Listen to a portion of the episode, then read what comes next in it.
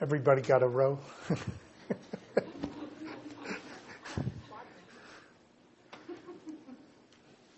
All right. Today's uh, message is really a transitional one. We're at the conclusion of the holy days, the holy season uh, that spans really from Thanksgiving to Epiphany, though Thanksgiving is somewhat of a um, American Christian uh, holiday with um, with connections really to the fall holy days. Um, this period includes Thanksgiving and Advent for four weeks, and Hanukkah for eight days, and Christmas for 12 days, and then Epiphany. Epiphany jumps sometimes over multiple weeks or a single event, depending on the church tradition. From there, we're going to enter into ordinary time or common time uh, until the spring, when the holy days include uh, Purim and Lent and Holy Week and Passover and uh, unleavened bread and um, first fruits of resurrection. Then, of course, that'll be followed immediately by the counting of the Omer and the Sabbaths towards Shavuot and Pentecost. So, between these times of memorials of what God has done and what He will do, for each of the holy days look back and look forward, we live between the ascension and the return of our Lord. We look back at his appearing, his epiphany, and we look forward to his revelation, his unveiling at the second coming. And at that time, he will restore the kingdom to Israel and he will establish peace over all the nations. His ancient people will be the head and not the tail, and those of us who are redeemed from the nations will reflect that glory in the whole earth with the knowledge of the Lord. So today, as we uh, have commemorated the baptism of our Lord, I want to address that event uh, in the context of a statement made by the Apostle Peter in the book of Acts. So I'd like you to turn with me to Acts chapter 1, and we're going to pick it up at verse 12.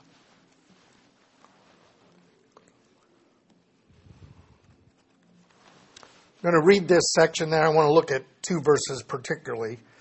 Um, when they returned to Jerusalem, this is right after the ascension, from the Mount of Olives, which is near Jerusalem, a Sabbath day's journey.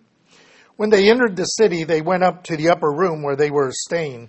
That is, Peter and John and James and Andrew, Philip and Thomas, Bartholomew, Matthew, James the son of Alphaeus, Simon the son of the Zealot, and Judas the son of James. Uh, these all with one mind were continually devoting themselves to prayer, along with the women and Mary, the mother of Jesus, and his brethren. Uh, the twelve are there, the eleven are there. Uh, there were always a group of women that were with the disciples and a group of other people who were also with them as well, as we will see. At this time, Peter stood up in the midst of the brethren, a gathering of about 120 persons, and he said, Brethren, the scriptures had to be fulfilled, which the Holy Spirit foretold by the mouth of David concerning Judas, who became a guide to those who arrested Jesus. For he was counted among us and received his share in this ministry. Now, this man acquired a field with the price of his wickedness, and falling headlong, he burst open in the middle, and all his intestines gushed out. And it became known to all who were living in Jerusalem so that in their own language that field is called uh, Hakeldama, that is the field of blood. Now that's added um, at the time of the writing, not at the time Peter is speaking. So Peter continues It is written in the book of Psalms, Let his homestead be made desolate, and let no one dwell in it, and let another man take his office. This word office here is episkopos. It has the idea of um, a overseer in that sense. Therefore, it is necessary that of the men who have accompanied us all the time that the Lord Jesus went in and out among us, beginning with the baptism of John until the day he was taken up from us, one of these must become a witness with us of his resurrection. So they put two men forward, Joseph called Barsabbas and one called Justus, uh, who was called Justus, and Matthias. And they prayed and said, You, Lord, know the hearts of all men. Show us which one of these two you have chosen to occupy this ministry and apostleship from which Judas has turned aside to go to his own place. And they drew lots for them, and the lot fell on Matthias, and he was added to the eleven apostles. Now I want you to look specifically at verses uh, 21 and 22. Peter says it's necessary that of the men who have accompanied us all the time that the Lord Jesus went in and out among us. There is a tendency among Christians to think Jesus spent a lot of time just with 12 people, uh, and occasionally there were some women, and occasionally there were some other people. That is not true. There were people around him all the time, and there were people who were learning from him, who were disciples. He had chosen 12 to be specifically his witnesses. He tells them that they will sit on 12 thrones judging the 12 tribes of Israel. So there is much about the kingdom that is, that is going on here, but it's important to understand that other people were part of this from the very beginning, uh, as he says, beginning with the baptism of John until the day that he was taken up from us. So this witness to the resurrection of Jesus is not just narrowly focused on the resurrection. Of course, the resurrection is critical, but it's about the entire ministry that Jesus did from the time of his baptism until his ascension. So, this one then notices uh, that th- this period that Peter is talking about is really what the witness is about. These are eyewitnesses of all that Jesus taught and all that he did. And Matthias was one of those, and he is now put into that place. These two events, the baptism of John and the ascension, are the bookends of Jesus' earthly ministry. All that he said and did is validated by the fact that God raised him from the dead, declaring him to be God's Son. And so the message of the resurrection is central to the good news to Israel in that the sin of Jacob has been dealt with and the kingdom is ready to be restored. It's very important to understand that that's central to the meaning. Otherwise, we kind of turn this into individual salvation because Jesus died for my sins and rose from the dead, which is absolutely true. But it is not the focus of the gospel text that we sometimes misread. So, We've just gone through the celebration of the incarnation and we've read the gospel nativity text. We've sung the songs of Christmas. This is all good and important. But the focus of the gospels and their starting point is the baptism of John. And so I want us to take a look at that. We're going to quickly go through some text so that I can establish that point, And I'm going to use that to kick off what I hope will be the next series that uh, we will be doing. That's why I said this is a transitional message. In Matthew chapter 3, we're going to look at each of the Gospels. Matthew chapter 3, which was already read, we're not going to read that in detail. I just want to look at this um, first verse that is established. Now, in those days, John the Baptist, uh, my friend John uh, Fisher likes to change this every time he reads it. John the Immerser, John the Presbyterian, John the Methodist, because of the idea of Baptist, you know, because of the denomination Baptist. Uh, John the, the Big Dipper, he uses a lot of a lot of those terms. So I can't read this without thinking of him uh, doing that. Uh, he came preaching in the wilderness of Judea, saying, "Repent, for the kingdom of heaven is at hand." This is the one referred to by Isaiah the prophet when he said, the voice of one crying in the wilderness, Make ready the way of the Lord and his path straight. I'm hoping we'll change this in the NASB. This is a little um, uh, incorrect in the way it's done. It is the voice crying in the wilderness, prepare a way for the Lord. Okay? If you read Isaiah, it's really clear what's going on here. It's not a voice crying in the wilderness. We've turned that into an idiom. I'm a voice crying in the wilderness, which means I'm the only one doing this. He is the voice crying. What is he crying? In the wilderness, prepare a highway for the Lord that will lead to Jerusalem and the kingdom to come. This is about the preparation for the kingdom. And it is the kingdom that Israel is waiting. And we read through the Gospels, uh, particularly at this time of year, uh, these ones who are waiting for the consolation of Israel and waiting for the kingdom to come. And, and that is the focus that is here. Clearly quoting Isaiah in the preparation for the kingdom to come. Now in Mark chapter 1, so we've done Matthew. Matthew gives us a little bit, so we started in chapter 3, but in Mark we start right in chapter 1. The beginning of the good news of Jesus Christ, the Son of God, as it is written in Isaiah. I always tell you that Isaiah is the gospel in the Older Testament. All of the gospels stand on Isaiah. Behold, I send my messenger ahead of you who re- will prepare your way, the voice of one crying in the crying in the wilderness, make ready the way of the Lord, his paths, make his paths straight. And then it says, John the Baptist appeared in the wilderness preaching a baptism of repentance for the forgiveness of sins. Now, who is John? First of all, a little statement that was a misstatement earlier. Uh, um, John is not of the same tribe as Jesus. They are maternal cousins. John's father is Zacharias. He is of the tribe of Levi. Jesus is from the tribe of Judah. That's significant. That's important. Those are the details that we tend to slip on that are really important in understanding these texts. So, uh, there is a baptism of repentance to Israel for the forgiveness of sins. God promised Israel, I will take away your sins bring you back into the land, put my spirit within you, and you will walk in my Torah from the heart. That's what this is all about.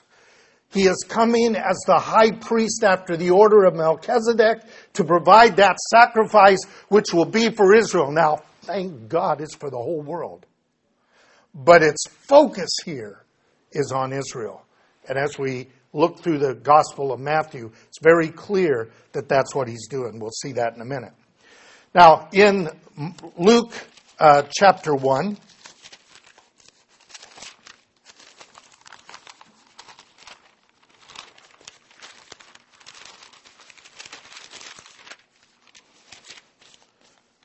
verse 5 says, In the days of Herod, king of Judea, there was a priest named Zacharias of the division of Abijah, and his wife, uh, he had a wife from the daughters of Aaron, and her name was Elizabeth. So here we are, the tribe of Levi. This is John's lineage. Now, I want you to turn with me to chapter 3, uh, where we'll pick this up because Luke gives us both the lineage and birth of John and then the birth of, of Jesus. In, uh, in chapter 3, we have the passage that we've read, we're all familiar with, this idea of the um, of the birth of Jesus. In two, in chapter three, we get these words. Verse three. He came into all the district around the Jordan, preaching a baptism of repentance for the forgiveness of sins, as it is written in the book of the words of Isaiah the prophet, the voice of one crying in the wilderness, make ready the way of the Lord, make his path straight. Every ravine will be filled, every mountain and hill will be brought low, the crooked will be made straight, and the round road smooth, and all flesh shall see the salvation of the Lord. Now, he's baptizing not Gentiles. John is baptizing Israel and he is bringing them into preparation to receive the messianic kingdom, the kingdom of heaven, the kingdom of God. A kingdom that will be on earth. A kingdom that Jesus will teach his disciples to pray, thy will be, thy kingdom come, thy will be done on earth as it is in heaven. So that's, that's important stuff for us to, to keep in mind. Um, so, John, uh, Luke is giving us the same thing that Matthew and Mark have given us. Now, John tells us a little different in this context, and I want us to focus on that. In John chapter 1,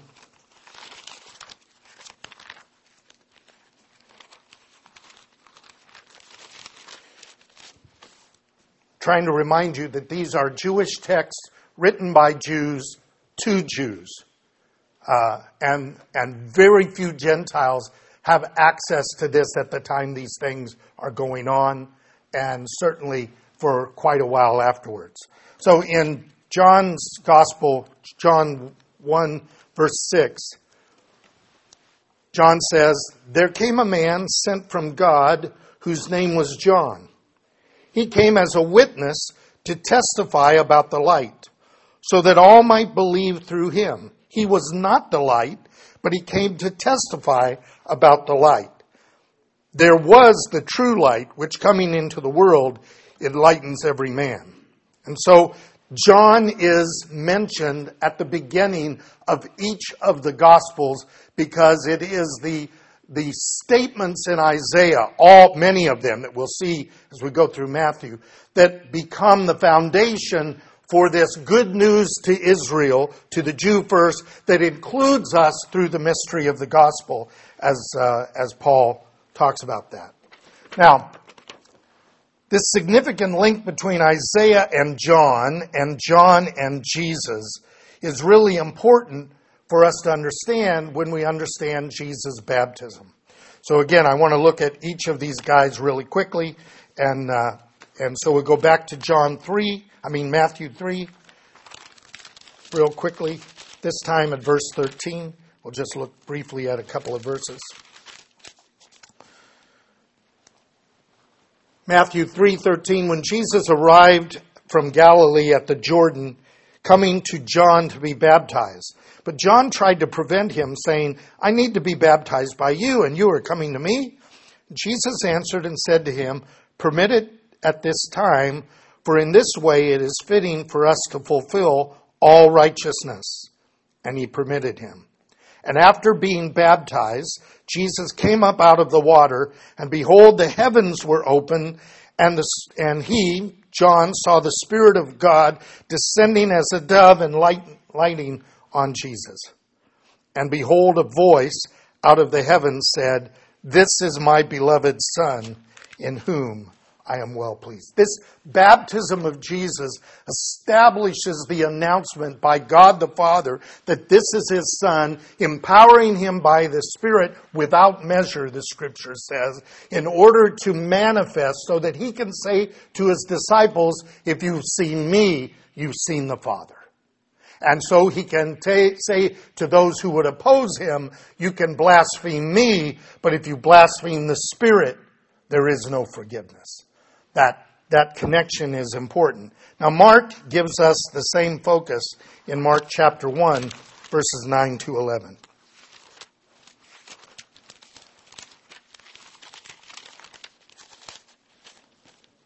Mark 1, 9 to 11. In those days, Jesus came from Nazareth in Galilee, was baptized by John in the Jordan. Immediately coming up out of the water, he saw the heavens open and the Spirit like a dove descending on him.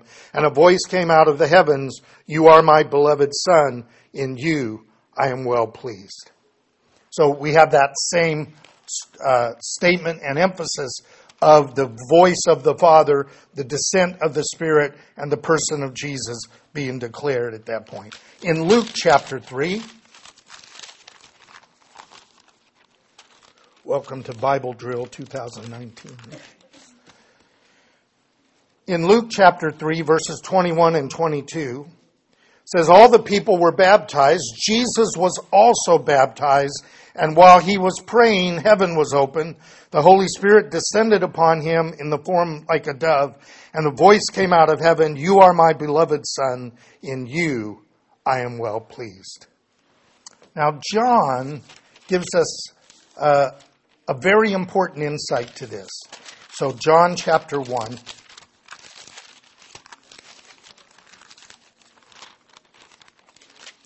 John chapter 1, beginning at verse 19. This is the testimony of John the Baptist when the Jews uh, sent to him priests and Levites. Now, the Judeans here, the Jews that is talking about, this is not all the Jews of Israel. This is the leadership.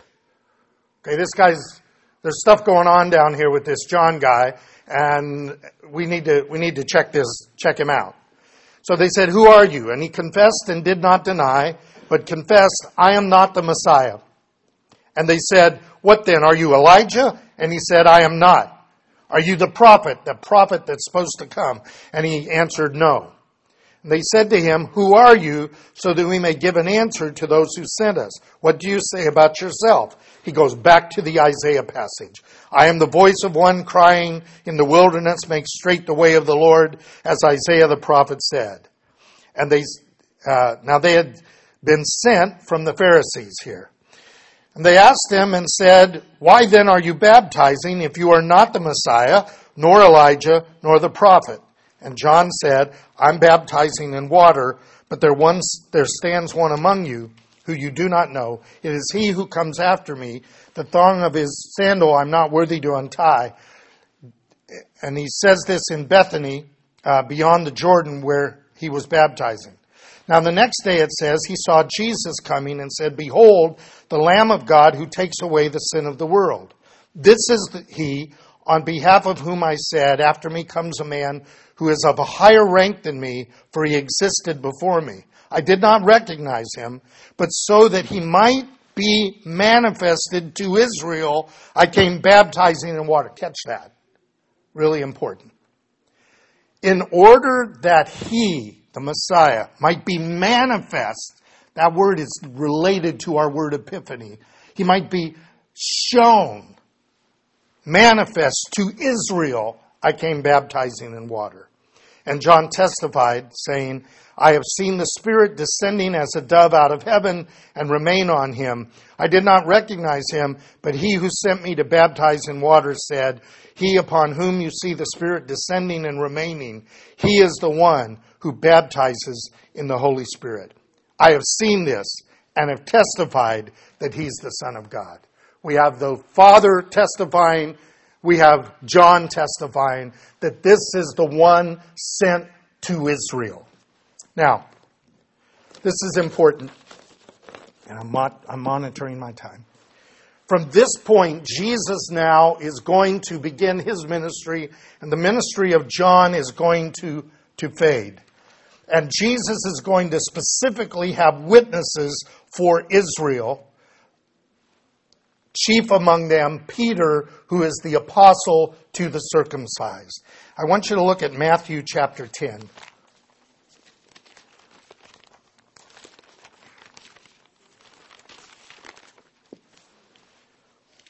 Matthew 10 tells us in the first six verses. Jesus summoned his twelve disciples and gave them authority over unclean spirits to cast them out, to heal every kind of disease, every kind of sickness. Now, the name of the twelve among these are the first, Simon, who is called Peter, Andrew, his brother, James, the son of Zebedee, John, his brother, Philip and Bartholomew, Thomas and Matthew, the tax collector, James, the son of Alphaeus and Thaddeus, Simon the zealot, and Judas Iscariot, the one who betrayed him. Now listen to the message of Jesus. These twelve Jesus sent out after instructing them Do not go in the way of the Gentiles, and do not enter the city of the Samaritans, but rather go to the lost sheep of the house of Israel. And as you go, preach, saying, The kingdom of heaven is at hand. Heal the sick, raise the dead, cleanse the lepers, cast out demons. Freely you've been given, freely give. This ministry of the apostles is primarily focused on Israel. And we'll see that in a number of ways that we don't usually see that because we tend to have this idea that Jesus is focused on the world and he's focused on Israel. Now, if we back up to chapter 9, verse 9, we get the calling specifically of Matthew. Jesus went on from there and he saw a man named Matthew sitting in the tax collector's booth. And he said to him, Follow me. This is how a rabbi calls someone to be a disciple. And he got up and followed him. And it happened that as Jesus was reclining at the table in the house, behold, many tax collectors and sinners came and were dining with Jesus and the disciples. Now, there were no Baptists there, no Presbyterians, no Romans, no Greeks. These were Jews. These were the Jews who were not following the Lord. Jesus takes Matthew, and in Matthew's house, all of his fellow tax collectors come, and all the ones who are not following Torah. And when the Pharisees saw this, they said to the disciples, Why is your teacher eating with tax collectors and sinners? When he heard this, he said, It is not those who are healthy who need a physician, but those who are sick. So go and learn what this means. I desire compassion or mercy and not sacrifice. I did not come to call the righteous, but sinners. So now we have the focus is that God's Son is focused on Israel, and he's specifically after the lost sheep of the house of Israel, those who have turned or fallen away from Torah, to bring them back and to deal with their sin.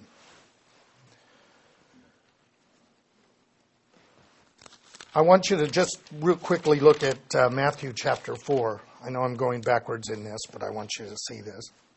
Verse 23.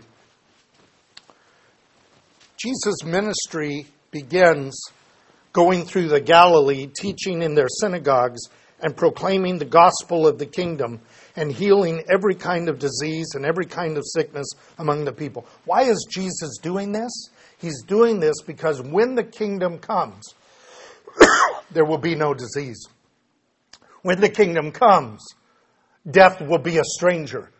He is manifesting that the kingdom is here and that that kingdom that Israel has desperately wanted is ready for them to be ready for it. And then he says, the news about him spread all throughout Syria, and they brought to him all who were ill, suffering of various diseases and pains, demoniacs, epileptics, paralytics, and he healed them. Large crowds followed him from Galilee and the Decapolis, and Jerusalem and Judea and far beyond the Jordan. I want you to catch something. The Jews of that time did follow Jesus. The leadership did not. We have a tendency in Christian thinking to think all the Jews uh, just rejected him out of hand. No, the people wanted him and all that he taught. This is why I sometimes think it's easier to reach, maybe we should focus our outreach uh, to Israel on those who are away from Torah rather than those who are are following Torah because they are the ones that might respond more to this need for the kingdom in that sense. Jesus' ministry is welcomed by the Jewish people, but the threat, he is a threat to the Jewish leadership, and the chief priests will be the primary enemies of him, as well as some among the Pharisees. Now, Matthew's gospel ends with the crucifixion, resurrection, and commission of these witnesses in Galilee. So he, Matthew doesn't give us the ascension story. For that, we have to go to Luke uh, 24. So I'd like you to turn there.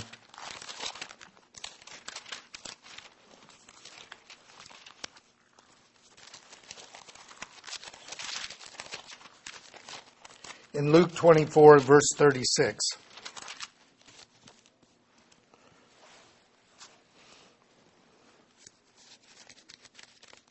through 53, what we get is the crucifixion, if you'll see the words there, and the burial, and then the resurrection.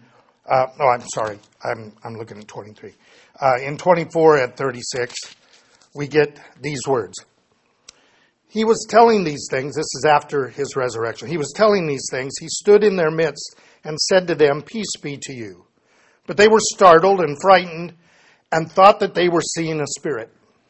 And he said to them, Why are you troubled, and why do doubts arise in your hearts? See my hands and my feet. It is I myself. Touch me and see. For a spirit does not have flesh and bones, as you see me have.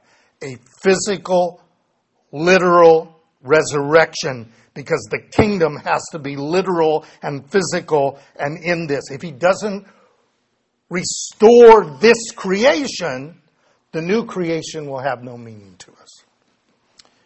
And when he had said this, he showed them his hands and feet, and while they still could not believe it because of their joy and amazement, he said to them, Do you have anything to eat? And they gave him a piece of broiled fish. He took it and ate it before them. He said, These are my words which I spoke to you while I was still with you, that all the things are written about me in the law of Moses and the prophets and the Psalms must be fulfilled. There's a whole lot in the Torah, in the prophets, and in the Psalms that has not yet been fulfilled because they're about the kingdom to come. And he will fulfill that when he returns. But he says this it was written that the Messiah should suffer and rise again from the dead the third day, and that repentance for forgiveness of sins would be proclaimed by his name to all the nations, beginning at Jerusalem. You are witnesses of these things. And behold, I'm sending forth the promise of my Father upon you, and you are to stay in the city until you are clothed with power from on high. And then in verse 50, we get the ascension. He went out to Bethany, he lifted up his hands and blessed them, and as he blessed them, he parted from them and was carried up into heaven and after worshiping him, returned to Jerusalem with great joy and were continually in the temple praising God. You see the Jewish story here? Now, from this point, the apostles' message of repentance and forgiveness of sins to Israel will ultimately include those of us from the nations. So it's important for us to hear their message in the first context, so that we are in, just as we are instructed to hear the words of Moses. And the words of Moses are not directly to us, but God said to Israel, when you do these things, the nations around you will see and say, What nation has a God so wise and so great with all of these commandments. In other words, when Israel is in obedience to the Torah, it will be attractive to the Gentiles for them to learn, not to become Jews, but to learn so that their nations will reflect that as well. And that's part of what we need to do. So it's important that we hear the words of Moses through Israel, not just read them for ourselves independently and that we are instructed in all that Jesus taught and did by his apostles, also Israel. So, what I'm wanting to do is a different kind of sermon series starting next week. I'm calling it Discussions in Matthew. I want us to gather together. I want us to read the Gospel of Matthew and see it as it would be understood by those to whom it was written Israel. And then how it can be applied to us, God-fearers from the nations and followers of Yeshua.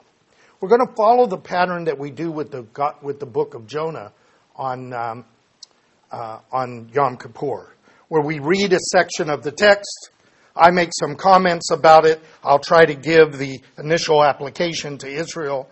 And then we'll engage in an open discussion of its application uh, for us along with them. And in this way, we will maintain the importance of the centrality of Israel to the text and will be able to find our place as believers in the God of Israel and fellow heirs of the Israel of God. As we progress through the book, we will do that based on the pace set by our interests and our discussions. And I hope it will be a continued discussion within your households and in the congregation. There is a danger of just coming and hearing a message. And what I want is more of the discussion. So what we'll do is we'll, we'll do that. I'll make a comment. We'll stop the tape. We'll have our discussion. We'll start the tape again because I don't want our discussion out there in, in, uh, blah, blah land, right, in that context. Now, let me give you just a tease on this. Why is this important? I have heard the Sermon on the Mount my entire Christian life. And at the point where, where Jesus says, You are the light of the world, it is always inferred or directly taught that he's talking to me. I'm the light of the world. That's not what that context is. There are no Baptists, no Americans, no Venezuelans in that crowd. He is talking to Israel, who is to be a light to the nations. And he says to them, You are the light of the world. What are you hiding it for? This is really important because at the end of his ministry, Israel is going to be distributed again. Its purpose is to enlighten us as to what God's done. And we have gone around that and I think substituted some things that ought not be there. So I want us to try to regain that Israel central focus, for they are special revelation, and then say, based on that, how do we reflect that light? They, in a sense, are the source of that light. We reflect that light as the nations that come alongside them, so that the whole world can see the glory of God through his Messiah, through his chosen people, through his word, and through his church. So I hope you'll do that. I'm thinking about at the sermon time as the children go out there, we'll all move in here so that we're closer and we can have that conversation. But I really hope that you will read through Matthew ahead. Now, I need you to read the the beginning of Matthew, get through the genealogy and the parts that we've just done through Epiphany, get up to the baptism of Jesus. We're going to cover that next week and do it quickly as we address, it'll be kind of our practice. But I really want us, starting with the temptation and the uh, Sermon on the Mount, to understand the things that began at the baptism of John through the ascension as we move towards Holy Week and our own celebration. Let's pray.